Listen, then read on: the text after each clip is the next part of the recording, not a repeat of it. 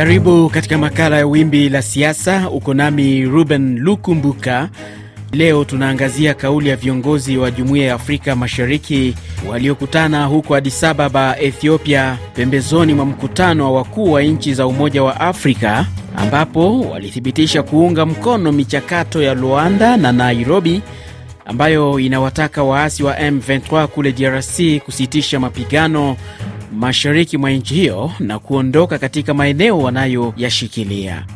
Lakini pia viongozi wa Afrika walisisitizia msimamo wao wa kutovumilia njia zisizo za kidemokrasia kuchukua madaraka kwenye nchi zao, wakijadili hali ya mapinduzi ya kijeshi kule Burkina Faso, Guini, Mali na Sudan. Kulizungumzia hili niko na wataalamu wawili wa siasa za kimataifa. Francois Alwende ni mtaalamu wa siasa za DRC akiwa jijini Nairobi nchini Kenya, lakini vilevile nimemwalika Haji Kaburu, yeye ni mtaalam na mchambuzi wa siasa za kimataifa akiwa jijini Dar es Salaam nchini Tanzania. Nyote karibuni. Asante sana ndugu mtangazaji.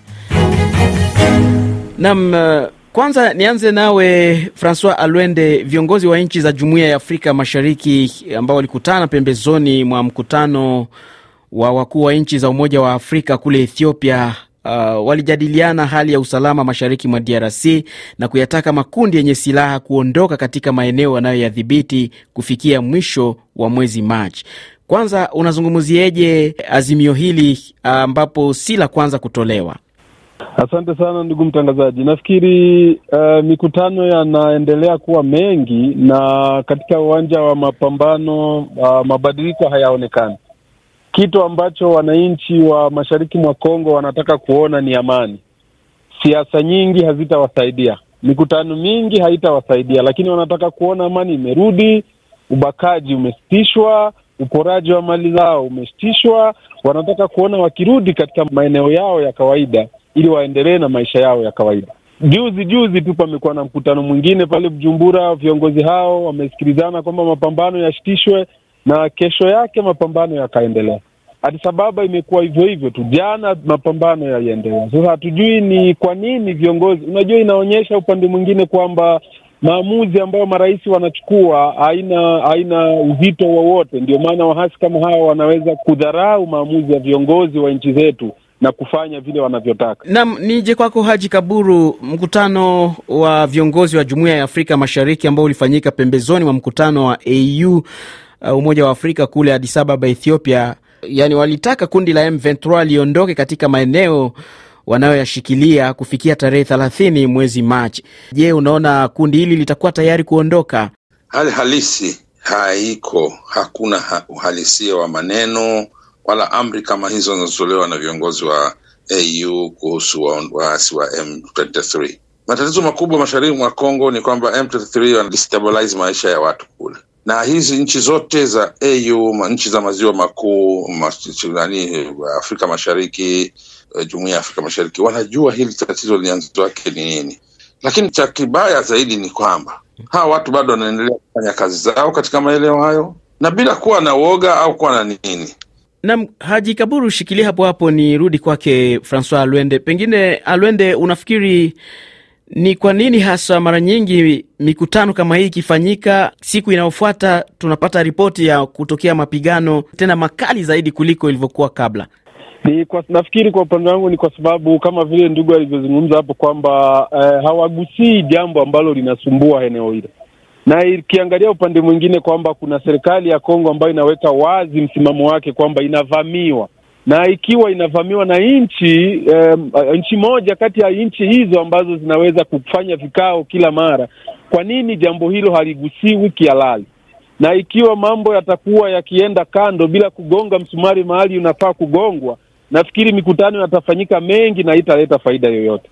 So lazima ukweli usemwe na lile jambo ambalo linatatua eneo hilo liwekwe wazi, na nchi ambayo inasumbua nchi nyingine iwekwe wazi, na wale viongozi ambao wana, wanafaidika katika vita hizo wawekwe wazi. Nafikiri ndio jambo linaweza kusaidia. Kuna vijana wengi ambao wanatumiwa na hawajui kwa nini wanapambana kila siku. Na wale ambao wanavuta kamba wanajulikana waziwazi. Na Mkaburu, wadau ama tuseme wawakilishi wa mashirika ya kiraia ambao walikuwepo kule Addis Ababa wamependekeza kwamba viongozi wa kikanda eh, kwamba wafanye mazungumzo na makundi yao, wakitaja eh, serikali ya Rwanda kufanya mazungumzo na FDLR, huku serikali ya Uganda kufanya mazungumzo na waasi wa ADF, Burundi na yenyewe ifanye mazungumzo na waasi wa Red Tabara na wale wengine ambao wako kule DRC.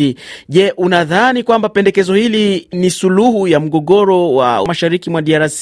Tu, tuzungumze jambo ambalo linasumbua sana. Jambo linalosumbua ni mapigano mwa, mwa DRC na wanaongoza mashambulizi hayo wanajulikana, wanajulikana, lakini kwa nini hatuzungumzi? Kwa nini hawazungumzishi hao? Kwa viongozi wanapita pembeni, wanaacha kuambia wakina Kagame, wakina Mseveni, tunataka mfanye hivyo. Sasa kwa nini nalowatumwa wasiambiwe? Wanaambiwa, wanaambiwa makundi haya. Makundi hayana chochote, wao wanapewa silaha, wanapewa kila kitu kutoka, hata logistics za vita wanapewa kutoka huko kwenye nchi hizo tulizozitaja.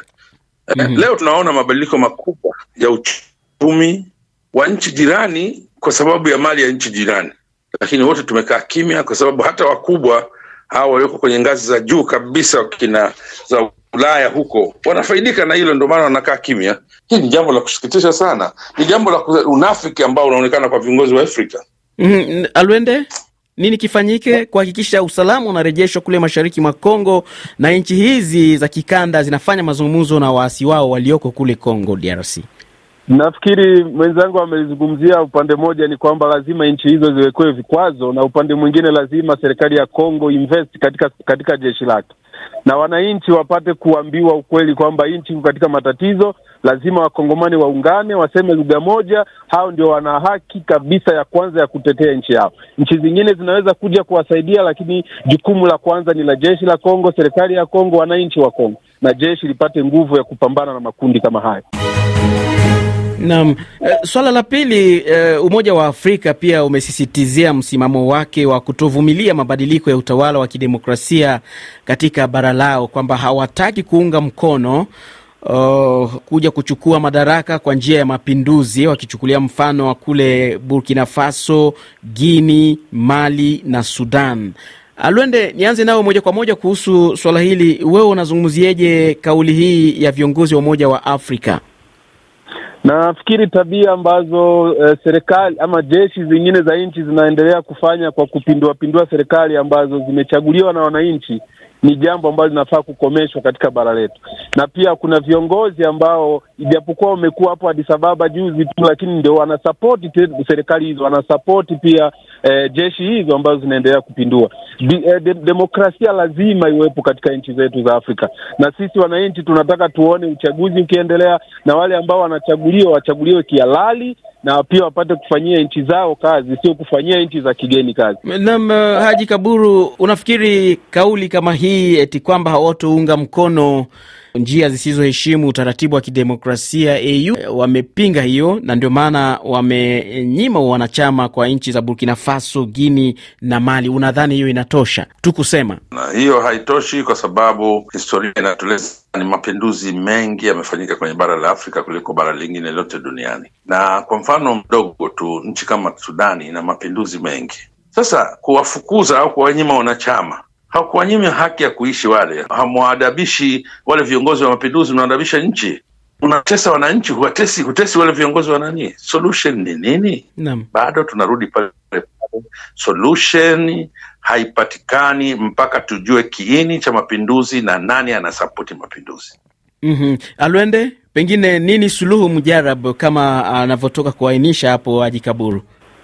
Nafikiri umoja uh, wa nchi za Afrika ya uh, nchi za Afrika ingeweza kuchukua kama vile mwenzangu alivyozungumza hapo kwamba wawekewe vikwazo viongozi hao, so nchi hizo ziwekewe vikwazo kabisa, sio maneno yanaandikwa kwenye makaratasi, lakini ukiangalia hakuna force yoyote ambayo inaweza kutishia hao viongozi wa kijeshi. Naam, msikilizaji, na hivi ndivyo nafikia tamati ya makala Wimbi la Siasa. Asante sana kwa wageni wangu, Haji Kaburu, mchambuzi wa siasa za kimataifa akiwa kule Dar es Salaam nchini Tanzania, lakini pia asante sana uh, kwako Francois Alwende, wewe ni mchambuzi wa siasa na mtaalamu wa siasa za DRC ukiwa jijini Nairobi. Asanteni sana.